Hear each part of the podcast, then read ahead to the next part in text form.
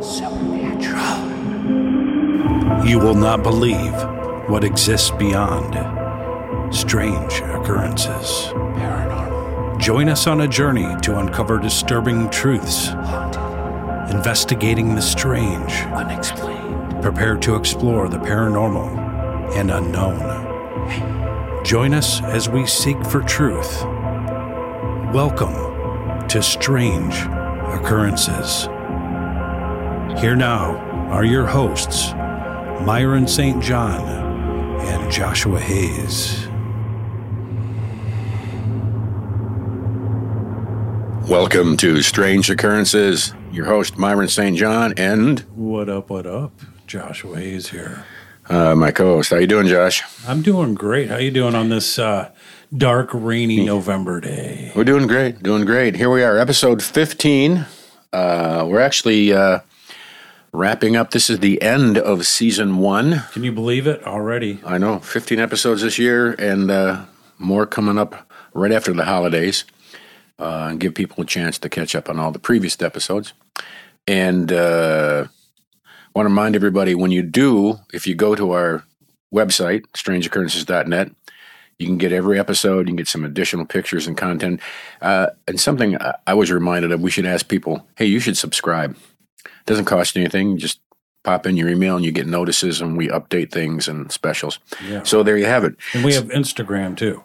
We do have an Or Instagram. no, I'm sorry, uh, Twitter or X, X or whatever. X. Well, we have Instagram too. Okay. Yeah, I just Good. pop that up, and I'm, I'm putting. Uh, you can see all the pictures, a lot of pictures on there as well. Okay. So, uh, anyway, so here we are, episode 15. We're going to talk about the Trans Allegheny Lunatic Asylum, also known as the Weston State Hospital in Weston West Virginia. But before we get into that, we want to recap number 14, which was the Haunted Prison Experience. A lot of people like that. It was uh, our Halloween show, I guess. We talked about the more hauntings than I had talked about previously on the at the Ohio State Reformatory, and we talked about haunted houses, and it was a fun episode to do, and uh, it was a great Halloween. So there you have it. And we have some shout outs now. We want to give out like we always do. Oh yeah. And Josh is going to run one. Well, I'll do one, and then Josh will do one, and I got a we got a special one. I'd like to put a shout out to my very good friend Bill, who's an avid listener, and he's uh, comes in and he helps me uh, uh, with the, some of the games, and he builds a lot of my props, and he listens all the time. And so, thank you, Bill. Thanks, bro. And one that I've been wanting to thank over the previous episodes is a gentleman um, who's responsible for having us sound so good, and that is Mr. Casey Todd. Uh, he's uh, a guy down in Nashville, and he actually edits the show in a studio down there. Yeah. putting in our, our sound and our bumpers and all that stuff and intro. And um, you and I are obviously very busy people. I'm not a techie. It's a lot of work trying to just try to get content together to do a do one of these podcasts. So we are gr- very grateful for Casey. We want to thank you for the, the great work this year that he's done with the podcast. Does a great job. Yeah, thanks, Case. And uh, lastly, I want to uh, put a special shout out to my wife, Kathy. Of course. uh, for a number of reasons. One, uh, she has been on these journeys with me on many of these haunted places. Yeah. You know, she's an astrologer Okay. and is and versed in a couple other things. And she's also kind of an empath. She feels things more than others, which we're going to get into uh, a little later on. But also, she uh, uh, takes care of our website for us. Yes. And she doesn't have to do that, but she does, and I appreciate that. So thanks, Kat. Appreciate that. Thank you, Kathy. You're awesome. There you have it. Those are shout outs. And now we're going to get in the Trans Allegheny Lunatic Asylum in a second, uh, where uh, uh, really an amazing place, but it's got a really, really horrific past. And as a bonus today, when we wrap up the episode, we're going to uh, get into uh, some ghost hunting tips for everybody Oh, cool. and some equipment. And uh, if it all works out right, we're going to uh, bring in our special guest on that segment. Uh, briefly, uh, Shelly Suittor will be back. That'd be awesome. So don't go away. Hang loose. When we come back, we're going to jump into the fire from the frying pan as we talk about the Trans Allegheny Lunatic Asylum on strange occurrences.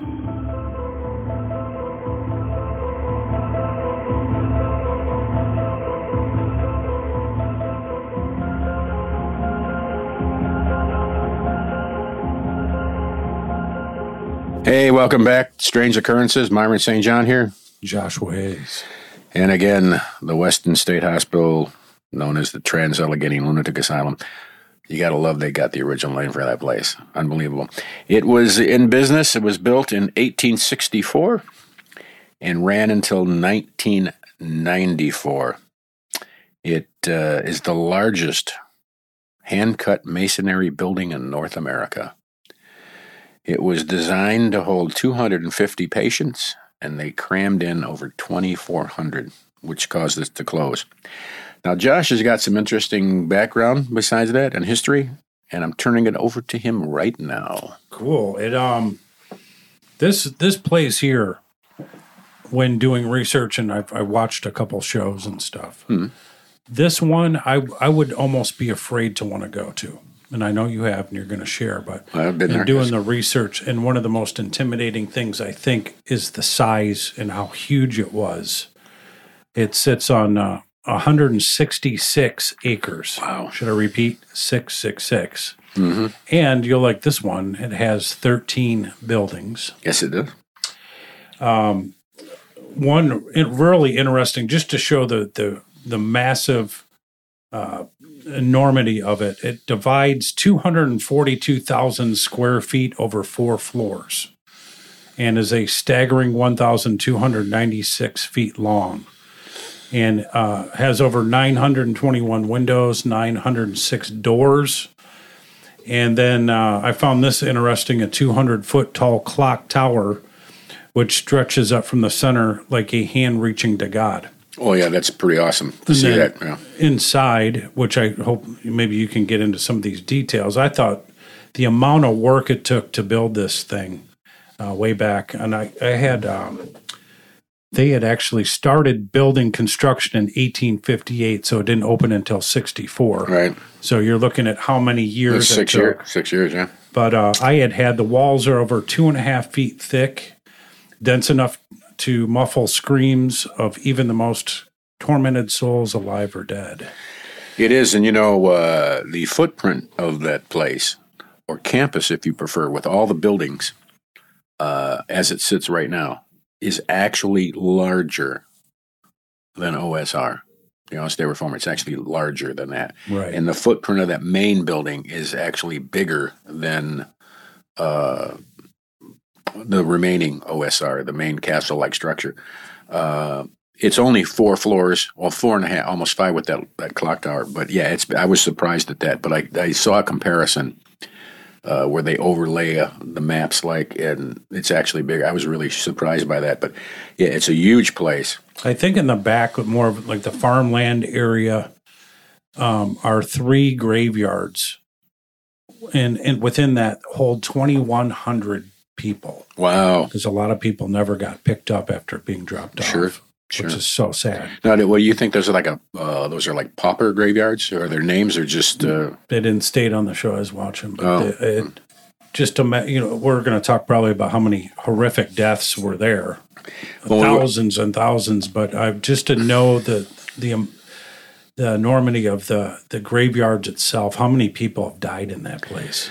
And uh, and many uh, were there wrongfully, which we're going to get into. But you know, the layout of this place, like I said, you know, the main structure is is massive, and when you're uh, and like like you, you mentioned, I, we we had, we were there, a beautiful August day, we were there, and when you're looking at the main building. Looking at the clock tower, if you look over to your left, there's like a three-story. I think I think if I remember correctly, three-story building, and they actually had a, a, a small tuberculosis hospital there as well for the super uh, people that had. I mean, they kept them in the main building, but they had a, an actual hospital over there. It was very airy, a lot, tons of windows in that place as well. And behind the main structure uh, are uh, four buildings, at least four or five buildings. The- I mean, they had smaller ones, you know, work sheds and things, but these were pretty good size. They had an actual three-story hospital for other things besides the insane and things that people Right. were, were sick of things. They had a geriatric ward, which was three or four stories behind it, which I had experiences at. Uh, and as you and if you got out back of the place and you're walking down uh, to the right, you're walking, you get past the geriatric, and then there's a, a, a small pathway that leads up to this small area, hill like. And there was a two story building there that they called pathology, and uh, they actually told me that was housed the criminally insane that I really wanted to go to, but they wouldn't let us go there then. Mm. And then you went a little farther down, and then they had a special women's ward that was like three or four stories. And uh, it was uh, very, very strange. What was really strange about the structures when you're walking in certain doorways, when you walk out on the left and right of both doorways, they had these angelic cherub like faces and like little angels. And that was creepy in the fact of what type of place it was, mm. you know. And uh, yeah, the walls in this place were super thick, and they had a lot of subway tile in it, you know, and uh, a lot of blues and greens. But of course, it was lead based paint, so it was peeling and stuff. But you just walk in either direction once you get off the main hall, and it's more than a football field in both directions. Wow. I mean, it's just and room upon room upon, and you know that's four stories too, uh, different things. I had read that it was made out of uh, sandstone, which has a high level of quartz, which we've talked about in previous episodes, which really can record emotional and traumatic events. Oh, yeah, it's like a, a, paranormal antenna out there. Yeah. Yeah, you know, uh, when they had this, uh, the, the place was designed, like I said, for 250 and they had over 2,400. But the treatments there were just outlandish. I mean, it's shock therapy. They used solitary confinement. They restrained patients for hours, and I don't mean just locked in room. I mean actually strapped them down, uh, like in areas that weren't solitary confinement. If they were in the bathtubs, they'd leave them there for long, and not because they were trying to be cruel. Although it is cruel, which it, this is one of the reasons they got shut down. It's because uh, they were understaffed. They didn't have enough staff to handle that many people uh, and I'm guessing somehow someone was making some money on that because you don't have a place for 250 people in and you put 10 times as many people in there and the conditions are bad. Uh, and what are you doing it for? The money, whatever. Uh, that is horrendous. It's speculative. But the, uh, the other thing I found really bad was the fact at that place they had performed over 4,000 lobotomies. 4,000. 4,000. Now, we were told that when we were there, but I've also, uh, pre- prepping for this episode, uh, that was reiterated 4,000 lobotomies. On a show I watched, I got a little insight on those lobotomies. And be warned, folks listening, this is going to be a, some of the subject matter is quite graphic. Um, but we're, we're uh, sharing the truth of this this place and why it is what it is. But um, the uh, one of the first famous lobotomists there, his name was Walter Freeman. Um, this was most times a non-consent procedure with these patients, which was ridiculous. But um, this guy would take a device like an ice pick, and in a like a windshield like wiper motion, he would basically how he did the lobotomy is just dislocate the frontal lobe with the brain. Yeah. And your frontal lobe has all the emotions, and they thought, oh, we can remove anger and and and the dark part of somebody's uh, psyche doing this ridiculous stuff. Well, the, the, the thing about that, basically, it was an ice pick. They just didn't want to call it an ice pick, you know. Yeah. But there was a lot of screw ups on that too, and sometimes they would just completely eradicate that person personality wise and everything, and they were yeah. just a, a, um, a blob after that. You know, here, here's the sad thing about you talk about that. Many, many of the patients there weren't just in there because of mental health, although they were, and that was the good intention it started out to. But a lot of patients were admitted for a lot of other health issues, uh, such as tuberculosis. We talked about asthma, asthma, mm-hmm. and whatnot. But here's the the dark side many, and it, and it was really mostly women more than it was men. Mm-hmm. You go back to that day. Many women were put in there because they would not listen to their husbands, if you can believe that stuff, right? Men could even drop off their wives for almost any reason, you know, She won't listen to me. She's out of control, whatever it is. The other thing is, is if they were keeping a mistress or wanted to see somebody else and they wanted the wife out of the way, they were going to take you there for a little bit and drop you off. Now we were told this all when we were there, but also in the research, I find it's it's just terrible. It's unbelievable. Uh, uh, you know, that kind of thing. Yeah, I could see that thing trying to pull that off today. But that's the type of thing that eventually got places like that shut down, and they they get the bad name. But can you imagine? Since that was done, all the angst and sorrow and you can feel it in there, which we're going to get to when we get to the hauntings in a moment. But that kind of thing uh, contributes to all that, and uh, I just hope that those women that were not mentally ill, they were probably treated like they were mentally ill. So God knows what they went through Unbelievable. and what happened on that. I had had like just the amount of experimental torture that caused so much death, pain, and just human suffering in that place. Um, on, I think it was uh, Portals to Hell. They had said, um, I think Jack had said, it feels like death row, a prison, and an insane asylum all in one. Oh, I'm, yeah. And the place didn't start off with bad intentions. It was, you know, only to house what a couple hundred people, um, and it grew and just got so out of control. But um, what a creepy place, and just to have the the name lunatic asylum in the name.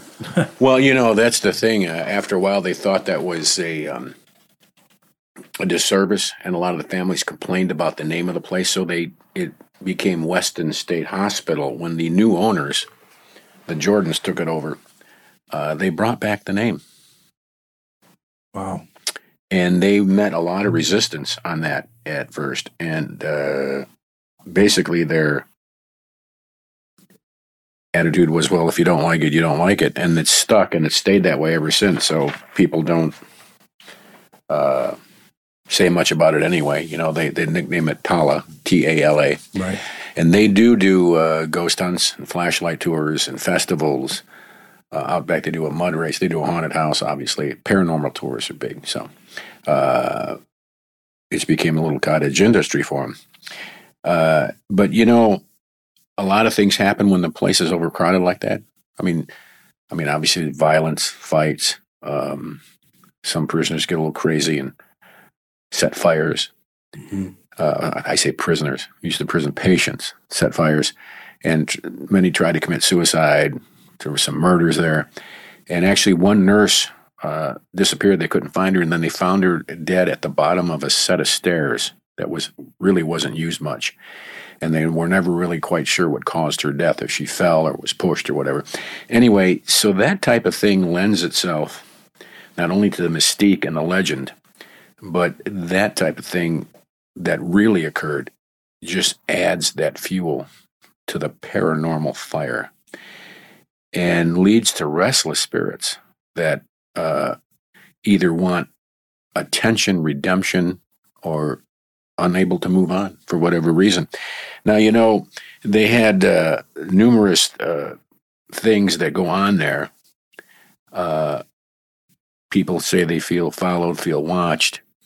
Uh, they see orbs and shadow people. Uh, the traditional, there are areas that are colder than others. There's some children spirits that have been recognized. So they move toys and balls. People use that to try to get their attention, and and this occurs, which we're going to get to in a minute.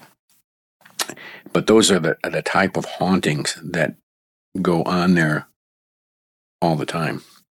I'd also had people being scratched and pushed. Yep.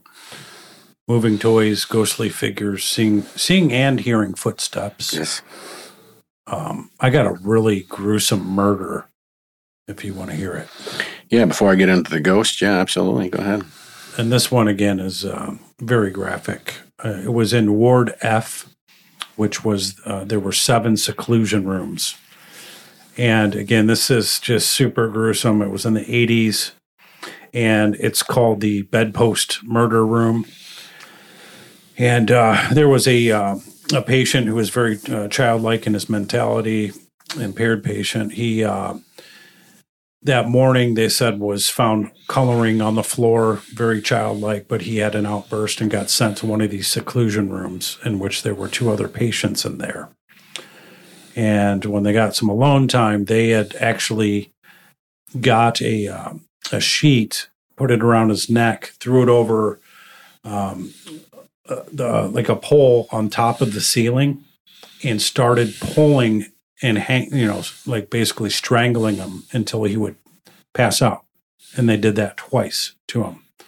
And then got him on the ground and realized they were going to be in a lot of trouble and wanted to finish the job.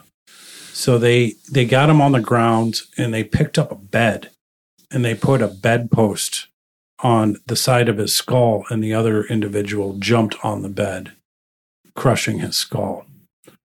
And uh in great graphic detail if you watch that show Portals of Hell. They they are in that room. They contact that individual.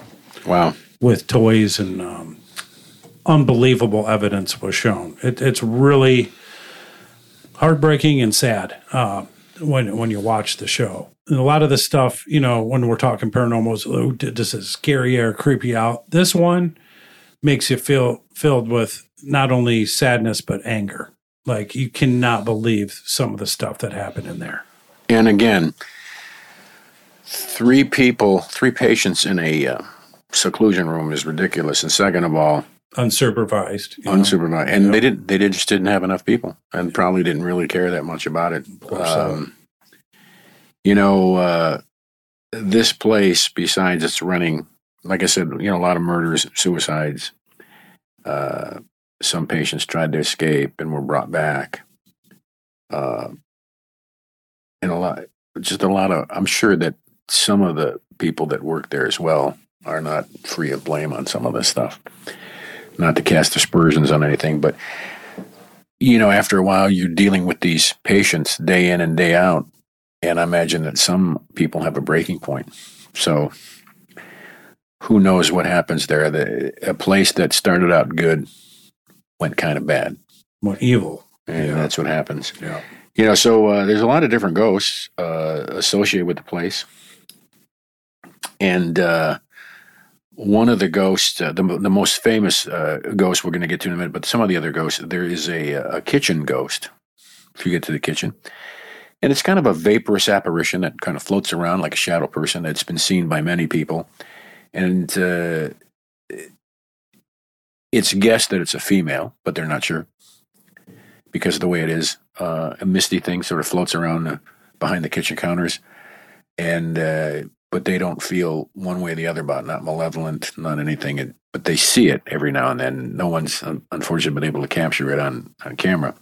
But that's one of the famous. The other famous ones is a guy named Jim James, and uh, you can actually go to one of the rooms and and, and talk to him. And uh, this guy loves cigarettes so uh, if you present cigarettes out there, uh, they say chances are he will like talk it attracts them. They attract them, and, and a lot of people, a lot of the paranormal investigators got that, and they and in this place in particular, they do the flashlight test where they put the flashlight down. They say, "Please turn it on." What you do when the flashlight's going on? This is this guy is uh, this Jim James is is well known to do that. Not so much in the other place, but this guy. But the most famous spirit out there is a uh, spirit of a girl named Lily and uh, she's nine years old, and she died of pneumonia. Now it's uh, that's another speculative speculative origin of her. Whether the one story is she was the uh, child of a patient, and so she grew up there. Okay. And the other one is something happened at home, and she was unruly or something. No one. It's very foggy, and she was placed there. But she basically spent years there growing up. Now, this spirit is uh, not malevolent. It's actually rather friendly, and uh, she's been known to follow people down halls. You can feel like the presence of almost a child, and she'll tug on you or touch you. And then if you're in one of the rooms, and they have one of the, now when I was there, they didn't have this, but I, I guess now they have a room full of children's toys, or people actually bring toys to her. and she's been known to uh, move some of the dolls around or roll a ball across across the floor. Wow. I, I've seen some. I've seen a couple of videos on this, and of course, when anybody a debunker will see the video and go, "Well, that's you know that's not this," or the doll's moving is this, but this is the uh, this is uh, what many people say now. Like when I was there, they didn't have these rooms dedicated to some of these ghosts, uh, but Lily has a, an actual room dedicated to her, and so does this. Uh, uh, the ghost of Jim. Did you a- hear anything about a Jane Harvey? I had had that one wr- written down as a famous ghost who was a an 1890 patient committed suicide in a room. Um, Well- one of my books, I, I they had mentioned her Okay, well, when we- extensively. Well, this is the funny thing. When we went there, a smattering of people. I don't remember a lot of cars. And when we went in and talked to them, uh, the lady, the the guide, was Mhm. very very nice, and she actually stood up on this staircase and told us some stories. And after that, it was pretty much okay. She showed us a couple of rooms, and then we were on our own.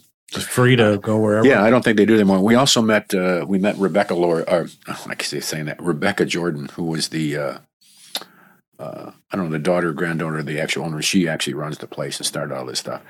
And um, she was very nice and talked to us and showed us a couple of rooms herself and talked about what they were going to do.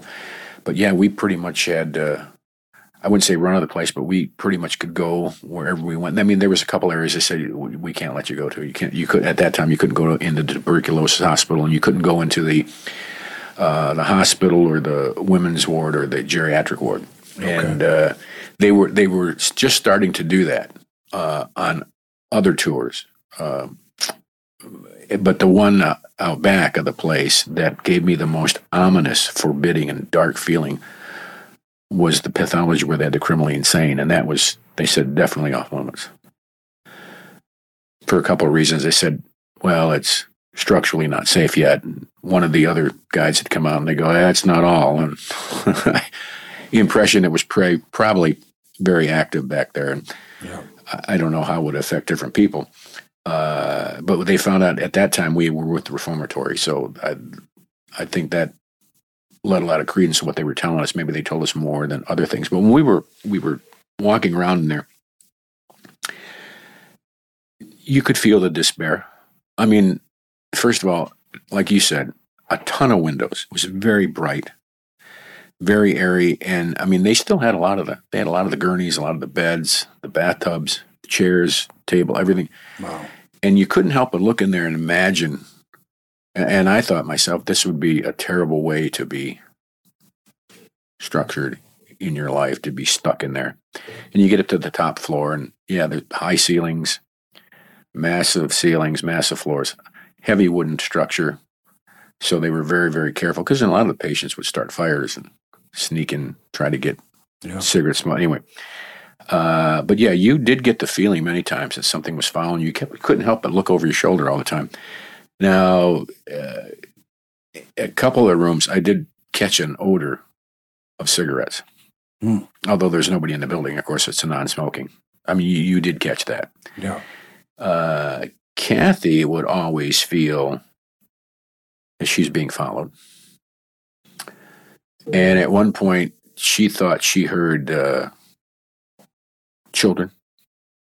You know, just ch- children make little noise, giggles, but that that wasn't the big thing. The big thing in a few of the rooms, or by some of the rooms on a couple of floors, she became very ill, nauseous, Yeah. Just, yeah. and so we had to get her out of there. And then where she really felt bad is like I said, you go out in the back of the building and there's a pathway and it has some trellises at that time and it was really nice. And you walk down when she got down by the women's ward, the special women's ward, she really became ill and nauseous and overcome with emotion. And she said, I, I can't be here anymore back here. Wow. So we, we moved away from it Yeah.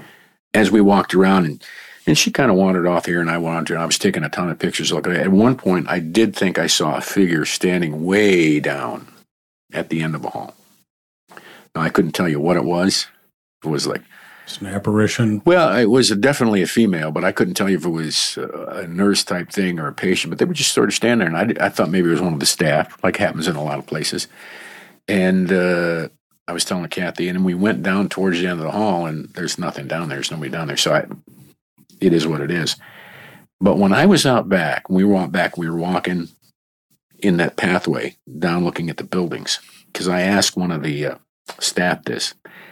It was the geriatric uh, building. And it was all chained up and it's huge. You look it up. I saw curtains move. And at one point, I swear to you, I saw like someone in the window looking down. Very, very brief, very, you know, but it was distinctive. It was a face. It was during daytime. Yeah, it's daytime. Windows are shut, obviously. Oh, yeah, yeah. yeah. Yeah, even though it was hot. And I remember asking when we got back in, I said, Is there anybody you got workmen or something? And they said, No. And they go, Why? And I mentioned to them, they just said, Oh, okay. That was at that point, I said, Oh, I would love to get it. I needed, I wanted to get in these buildings. I wanted to get in there and look around and let it all come. yeah. But it was all off limits. You couldn't do it. And um, unfortunately, uh, they're doing that kind of thing now. So maybe we'll get down there again and uh, check it out. But we had those experiences, and uh, I'm not surprised. I'm not surprised. Everybody that goes there doesn't have something happen to them. Now, I always say that about OSR. You know, if you don't believe in the paranormal, spend some days there. And Yeah. you well, I will say this: if you're down there and you believe in the paranormal, or if you don't believe in the paranormal, you will probably, most likely, have some kind of experience. Now, uh, again, a typical debunker will say, "Oh, well, it's nothing; it's this or that or whatever." But on the other end of the spectrum, you got somebody that really wants to believe; they'll believe anything. You know, a chipmunk will run across the floor and Yeah. "Oh, it's a." But no, real seriously, if you just open yourself up and relax, you will feel the anguish and the despair, and uh, realize that the term "man's inhumanity demand" is a real thing because this was this place was something else. Uh, The famous uh, investigator Katrina Weidman. Um, portals hell. yeah. Yeah. And she's been on other shows too. Yeah. She um, she said if you are a uh, for in terms of paranormal investigation, this is the number one place to go to. I, I believe so. Well, besides OSR, but and OSR is getting real commercialized. But this place, uh, as commercial as they're trying to make it, is so big in the way they, they lay it out. I would say, yeah, I would agree with it. And her. in Virginia, didn't you say it's like in the middle of nowhere? It's probably really Oh, sort, of hard to, sort Oh. of hard to get to. Yeah, it's uh, well, you know, there's Spartanburg, West Virginia, is the biggest city close by, and that's two hours away. Wow. Yeah. I mean, it's I mean, it's really yeah. it's like nowhere Atlanta, but it's beautiful country. I, ironically, on the way down there, we went through a what they call the Ohio Virginia Triangle, where the legendary Grassman, our version of Bigfoot, lives. Um, lives. So uh, yeah, it's out in the middle of nowhere, but it's a beautiful drive down there. And Yeah. you get down the. T- it's a typical little town, and you go and when we went downtown area, it was like a throwback in the time, like to the maybe the '60s. You know, the stores and everything.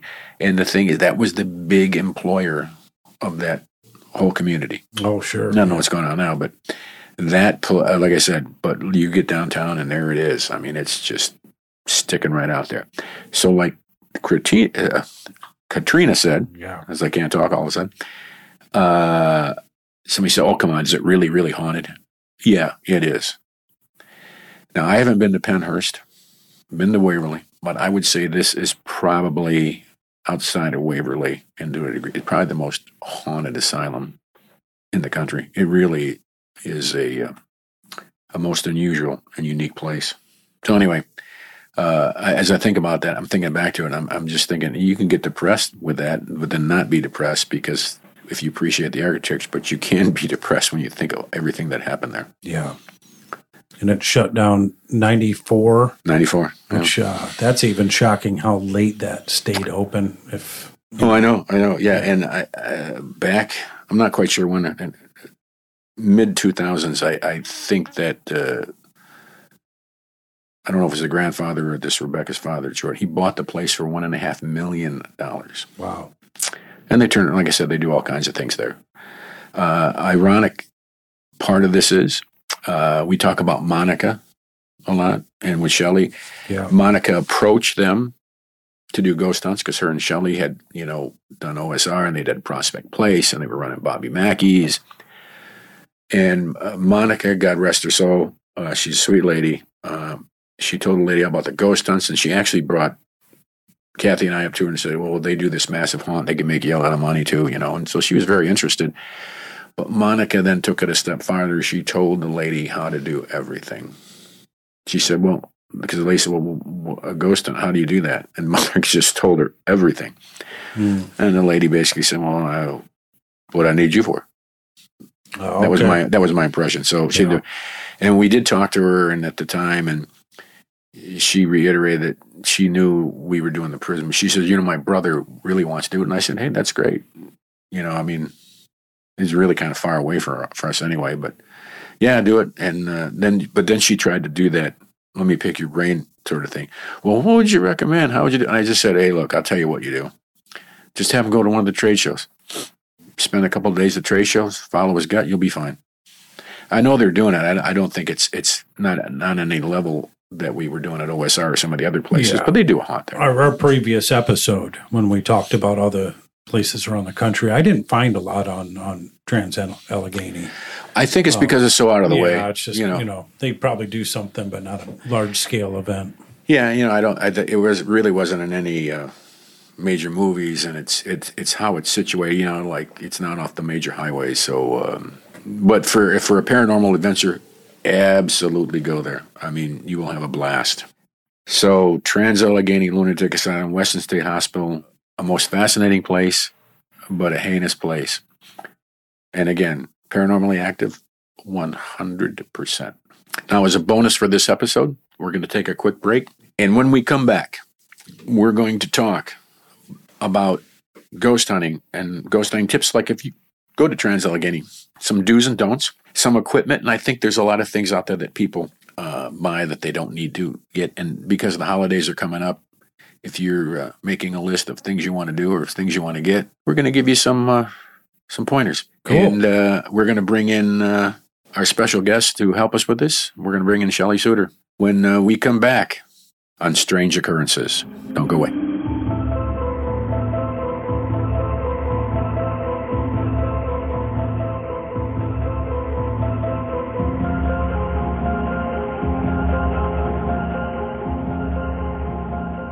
Hey, welcome back to Strange Occurrences. Your host, Myron St. John. Hey, folks, Joshua Hayes here. And joining us now, our special guest on our season one wrap up, paranormal investigator, The EVP only. expert, the one and only, Shelly Suittor. Hi. There she is. What's up? Now, What's uh, up? I, I want to do that commercial now.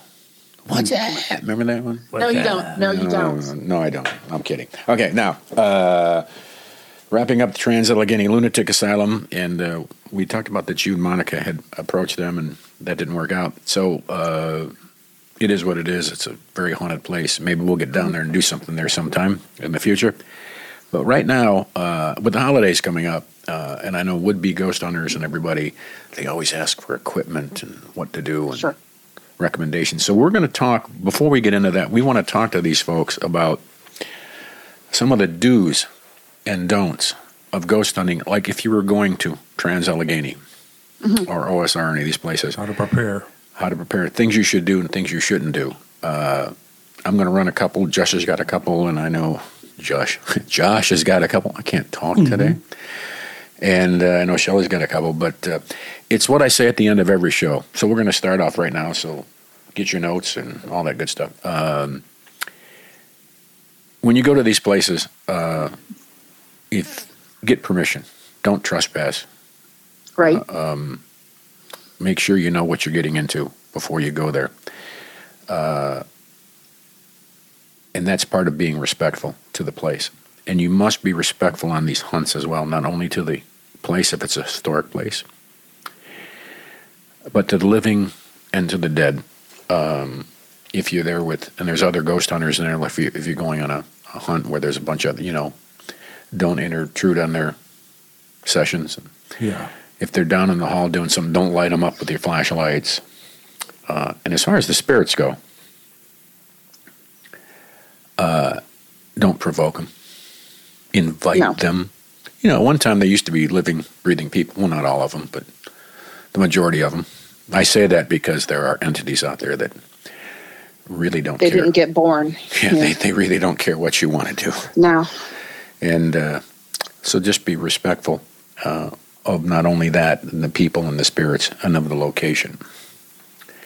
Uh, and as we talk about location, I know Josh had some, a couple uh, things he wants to talk about. From from my uh, previous experiences, I think just go in always with an open mind, because I was very skeptical in the past, and um, when you go in, be very observant, alert, and um, be in the present moment. And then another big one, I think, is safety, because obviously it's usually at night, it's dark. Um, I was recently in a, a haunted historic barn and tripped on a, on a, a wood floor. I, I didn't see it; it was just too dark. Um, but really know your environment that you're in. Uh, maybe like pre-investigation, where you know where you're going to be going. Right. And um, even in the prison, Myron, I, I there were times, you know, we previously talked about, you know, getting injured just running into things or getting you could get pushed or whatever. Um, but safety's got to be number one when you're when you're doing this. And you know, like what I said, being alert, I think that's very good. And you know, doing that hear, feel, see vibe the entire time you're in there. Exactly. Concur. What do you got, Shelly? Um, you mentioned being respectful of other ghost hunters. Here is how I would like to uh, box that up. Okay. because folks have this tendency to follow um, the choreography of what they see on television and will bring with them walkies um, and will load up their cell phones with spirit box apps. Um, yeah that's the new that's the new trend. And it will drive you 100% batshit if you are in a recording environment. Um, because they this this is not it echoes throughout the location. It is ridiculous. And they and the spirit box voice apps use predictive text technology to absorb ambient noise and then they it just barks out these words. And it and people are so enthralled with hearing the words they neglect the fact that there's anybody else in the room. So if you're going to go to a place that offers hunts for large groups keep your voice apps just make sure you're the only individuals in the room and keep the the volume low. Um, speak in in hushed tones if you're walking along you know looking at places. Speak clearly when you are doing a recording. Um, and what josh said about safety and tripping over stuff the, the whole reason we do this in the dark is so that first of all light anomalies pick up better on film and secondly our ears are in play far more than our eyesight and all your senses are heightened when the lights are out. So you you become a more effective hunter. You become a more effective evidence capture specialist when you are in the dark. Um, Agreed. Agreed. You know, and, and what you just said about the choreography of what they watch and the imitation. yeah, yeah, they're just. Well, I don't think I'm that. sorry. Well, you watch these shows, the shows, the the shows, the ghost hunters, ghost adventurers, whoever it is. Those are private.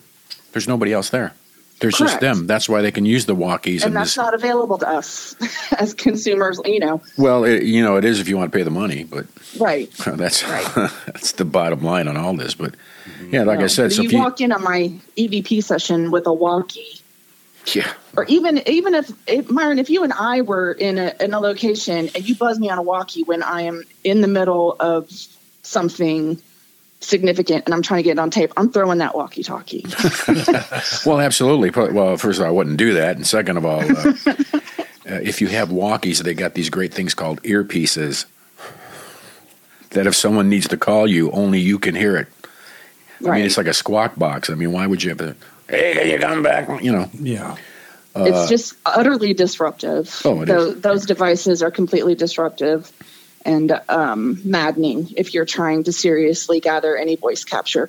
Those folks that are using these spirit boxes, ghost boxes, um, I'm sure they have their use if you're doing a private investigation, you're trying to get to the bottom of an identity for somebody's benefit.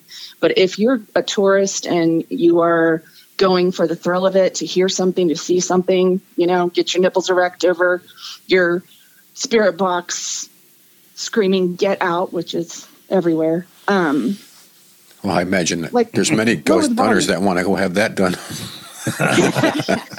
and you know, no, no, I, we were just talking about that. Uh, because I, I think people go to these some of these hunts for the wrong reasons. Yeah. And if you go to these, uh, you must be patient.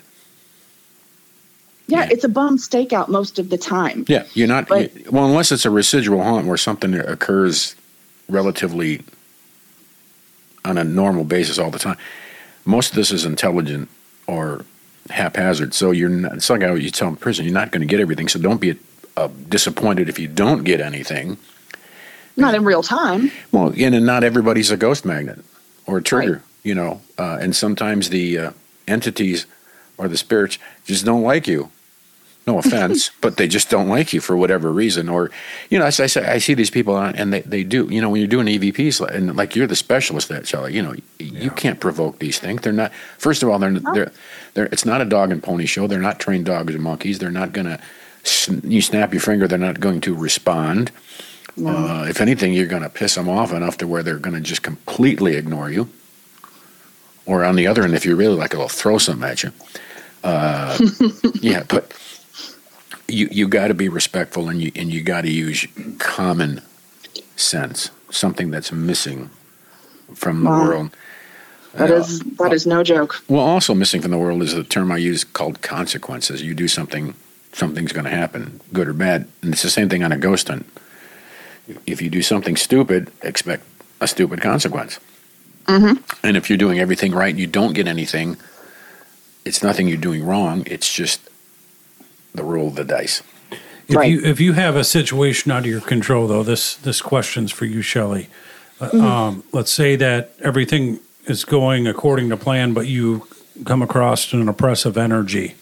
Mm-hmm. In terms of safety, what can you give us some some tips on what you what you the steps you take in dealing with if something is going to be pretty hair raising? Well, I've actually been in several of those situations. Um, there was an entity that that took root in a property, and it was rather malevolent, a very threatening, big bully asshole. We did we didn't even really um, engage it. It was a, a a presence that followed us, and and then made itself known just to be a scary jerk. Mm-hmm. And um, protection wise, there wasn't a lot we could do. Our our first and second encounters with it because it just you know would pop up.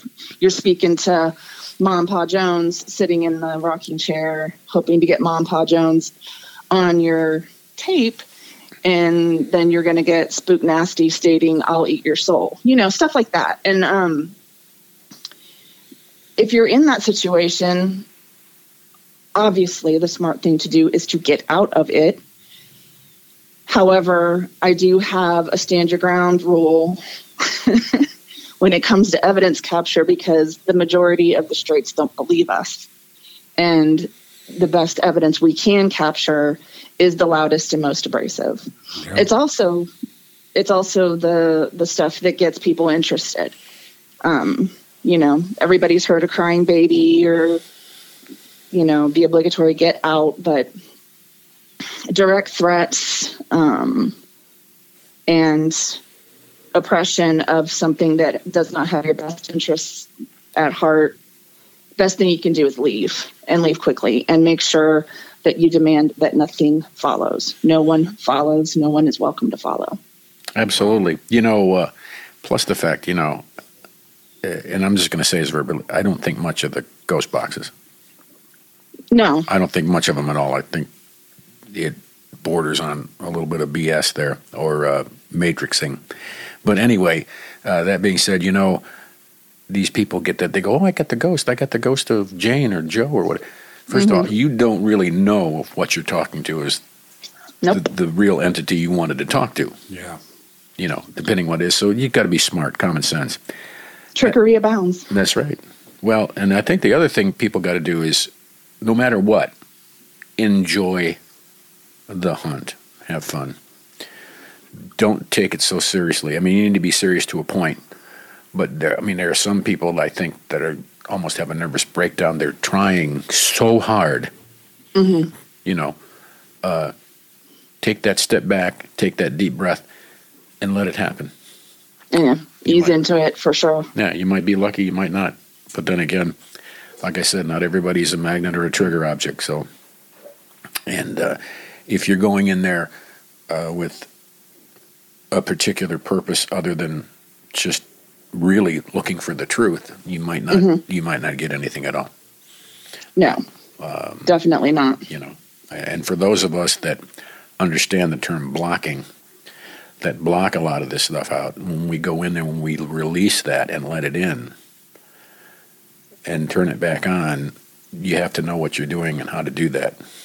Right. Uh, I see a lot of these shows on TV where people are over dramatizing everything, and uh, it it's almost puts a bad pall on ghost hunting. But I just say enjoy the hunt and have some fun. And um, we were talking about the uh, uh, the spirit boxes, so. I want to do some recommendations on people that are looking for equipment for this type of thing and the holidays, and they want to get things. Um, uh, what I think are some of the best equipment. I'll throw one out there, and we go with that. But uh, we had talked all this about this before. Uh, K two meters are probably the best little mm-hmm. device you can handle. They're basically EMF meters, but they're just a higher grade. And but remember, when you tell them you, you're trying to use this, and you're telling the spirit to light this up, they don't know what the hell you have in your hand. If they're No. if it's an ancient, you know, but Yeah. it goes beyond. You got to tell them they got the little lights, introduce yourself, do the whole thing. You know, Rick McCallum talked about that as well. And I would God say, have I seen a lot of that. yeah, yeah, I, I think that's the best device to use. I don't, I, you know, I mean, I got some other ones, but uh, what do you think, Josh, Shelly? What do you besides the K two? Go two? ahead, Shirley. You're the expert. You're our guest. You see how he think just handed that off to you? I want to hear what what what goodies So for um, to put on my Christmas list here. Okay, there you go. Well, um, I concur with the K2 meter. The handhelds are great. I also, um, my dream would have would be a K2 you could set in a room and then have it create a zone alarm, much like a REM pod, but in a in a broader spectrum, so that you know when a signal's being crossed. Um, we do use REM pod occasionally. My girlfriend Kat is a, is a super. She's a tech freak when it comes to equipment. So she's got the the ghost boxes and the REM pods and the um. She's got like two different kinds of REM pods. I guess there's a new generation. Not aware of. Um, but what they de- de- they definitely do is send up a signal and wait for an EMF fluctuation and then sound an alarm, and that is helpful just to bilocate where you want to go, where you want to be recording, where you want to point the camera. Right, right. Oh, speaking of the, the camera, right? That's the other thing. You get you should have a video Mm-hmm. and a uh, a still camera. I know everybody Yep. videos on their phone, but you can't do both at the same time. But uh, No. different when they have cameras, differently uh, recorders to for EVP sessions and to pick something Mm-hmm. up you might not hear. Correct. And I use two kinds because they they operate on different frequencies. Right. Flashlights, a big thing. Yep. You don't want to fall, fall. down, right? uh, I think the best. Uh, I mean, there's a lot of things out there. You know, REM pods are okay, but I think the best unit you can have besides this stuff of a toy is a FLIR. Oh yeah, nobody can afford that. You know, well they make it. No, I've they, been um no, they make new hand ones, handheld ones that are. Uh, I mean, they're all handhelds, but I mean these are smaller. These are smaller wha- FLIRs. What's the price point? Uh, only a couple hundred bucks, maybe. I don't Really? Think, yeah, I don't think they're that expensive. Uh, they look like a thermal imaging when they used to have those the thermometers you'd hold down the hall, and Yeah, yeah. they look like that now. But besides giving you a temperature reading and the variance, I mean, if something walks out, you can catch it. They're, brand new. Ah. I, I just saw them. I, would- I would think those are the the best things uh, to use for that. Um, I would just tell everyone ask for your Christmas gifts. There are certain pla- there are certain places you can go get those uh, and find them, and they sell them in kits. But I would also caution people to research the sites and stuff to make sure you're not getting cheap knockoff stuff that will only work a couple times. Uh, have, Most definitely. yeah, make sure you got the top top notch batteries and carry spares Yeah, good point. because I've had experience where these things just will just drain it. Immedi- Oh, yeah. im- immediately. Immediately. Yeah. But I think over And the you can even get great coverage or great um, captures, rather, from cottage industry stuff, from trail cams. You know, you can get Oh. trail cam for I would- 12, 20 bucks or whatever. I was, on- I was just going to say that I've got one in the back trying to find out what animals lurk through my backyard, and they're great. They're, they're, you can do vid- uh, with those. You can do video or stills. yeah. Yeah. Uh, they have They night do. vision, and I've Night vision. Mhm. can't tell you how many raccoons I caught on it. Hell that yeah. cruise through there. They're great. You set them up, and you go get them later, and, and they're they're uh, they start recording once motions detected. they're on SD, right? yeah they're on SD cards, Yeah. and you put them in your computer, and you can see what's going Great on. idea. They're time lapse. Yeah, that's excellent trail cam. Shelly, what about Yep, um, and uh, baby monitors too. You can set up a baby monitor in a location that you know is is busy. For instance, when we're at the Amber Rose, Cat will often set up the receiver on the second floor, and then we'll keep the or you know we'll keep the the walkie portion with us. So, and then some baby monitors now too include video, and that's another really inexpensive. Oh, na- a not- nanny a nanny cam. Yeah. yeah, nanny cam. So it's not um, it's not for our industry, but it works great. Great. Interesting. In terms of um, cameras, obviously everyone has their cell phone. Uh, do you have any recommendations on just a basic camera? I was also looking at getting a Polaroid, like the old fashioned instant ones. God, when do they still have I, those? they, they, they, They're- they are making them again. starting to make 'em And I was yeah. thinking about getting one of those because you have instant, and Mm-hmm. there's something about that film too that I feel is that old school stuff. We've talked, Myron, about your old pictures, how that could maybe the ex, ex- Well, yeah, well, uh, exposure brings out different things. Well, we're gonna, that's something we're going to get into at a later date about vintage versus modern and a combination of the two. Yeah. Yeah. It, it well, does. vintage doesn't have a pixel correct mechanism, so an anomaly showing up in 35 millimeter or Polaroid film is going to have a lot more provenance than than a digital capture Ah, okay. that might have a pixel missing, um, and then you know the the photo makes up for the mi- missing pixel by covering it or incorporating another color, which Which- can create an anomaly and it's confusing. Which is why some of the, the ghost shows that are now using the digital uh, cameras, the, the crews that are following them around the camera, they don't always catch everything because of the Right. it's out of their spectrum. But you know, uh, I always thought the best ghost hunting equipment the Ghost Hunter. Is the ghost hunter, right? Is the person Right. using their wits, using their intuitiveness, common sense, and uh, surrounding themselves with people that are in that same vein. Uh, and like I said, they enjoy it. That's the best ghost hunting equipment you can get, and just add to it the other stuff. So, uh, for those of you that are listening, I hope you take our tips what they are for people that have been doing this for a long, long time, and uh, the same with the equipment. And uh, wherever you go, whatever you do, you know, make your documentation. Send us some stuff through the uh, emails and whatever, and uh, let us know what you find out. And uh, we're going to take a quick break, and we're going to come back, and we're going to tease next season and something else that's going on. So uh, here's Josh and I and Shelley on Strange Occurrences. Don't go away.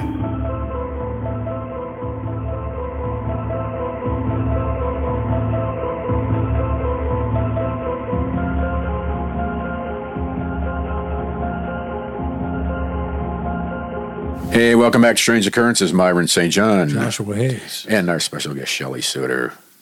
Hello again. There she is. Okay, now uh, we wrap up season one. We talked about Trans Allegheny today. Lunatic Asylum, great name, Trans Allegheny Lunatic Asylum, right? Uh, we talked about uh, ghost hunting tips and uh, equipment to use. Mm-hmm. And uh, now we're going to tease uh, next season. We're coming back uh, on our second season, more haunted locations. And we'll talk about the haunted locations on the podcast, but just to expand a little bit, and we've been asked by a lot of people about this, we are actually going to go to a couple locations uh, with a film crew and uh, jump in that YouTube game. Heck yeah. And the first one we're going to go to, we're not going to talk about. It's kind of an undisclosed location. It's extremely haunted. I will tell you, it's an asylum, and we're going to take it on and see what we come up with. And uh, our hope is to get some actual visual evidence of what's happening. And if it works out good, we will continue to do that content. Well, a good episode. to It talk is, about and uh, on the we have, podcast. and we're going to have a very interesting, and it's not really going to be a strange. Well, it's a strange occurrence crew doing some stuff, but we're going to have a specialized name for that, and we're going to get in the game to be with all the other ones out there. They're doing it. Maybe we're not saying we do it better, we do it right, but we're going to do it a lot differently than what they do. That's for sure. You know, so that's how it is here on the There won't be any crash cymbals. and dramatic There won't be music. Well, they put the dr- cymbals and cutaways. you know, dramatic music, and you'll never hear me say, "What the frick was that?" with the bleep. yeah, I just I, it cracks me up when that, you know, the, the, these guys are veterans and they they're used to this stuff, and something happens, and they're like always surprised. I'm like, really? You know, we just had a shadow float float through the room here, and I'm like, okay, yeah, so what? Go do your thing, you know, whatever it is, because you know we're we're at this place that's got Indians running around in it. But uh, that beside the the point here. Uh, holidays coming up. Enjoy the episode. You can come back and, like I said, if you're listening first time or the fifteenth time, make sure you subscribe so you can keep the notes, keep watching it, and uh, be right after the first year. We'll be back maybe with another teaser podcast, and then we just have to on this location. We just got to get the date right and everything and arrange because the hunt's going to be private. We don't want to be in there with a bunch of other ghost hunters. No offense, but Yeah. I don't want to pollute it with. Uh, It's not a spectator sport. No, and uh, God forbid the minute we do that, you know what'll happen is somebody will crank up one of those ghost box things. And then I will have to go to jail. You'll see me on Yeah, the get Shelly will have to bail her out 'cause she'll go, "Give me that damn thing," and she'll throw it across the room. That was my phone. Because that's how she is. Okay. Well, listen, we uh, wish everybody a great holiday season. We hope you enjoyed the first season of all our paranormal experiences, and we're going to approach that again right at the first of the year. Uh, so, this is Myron St. John. Joshua Hayes, thanks for listening. Have a strange and spectacular New Year's Eve. And Shelly Suittor's out there going to say, I'm going to say have a scary New Year's Eve. Make it spooky, make it weird, keep it weird. whatever you do out there, be respectful, be safe. And as always, remember, be nice to one another. We only got one go around in this life. Until then, we'll see you next time on Strange Occurrences.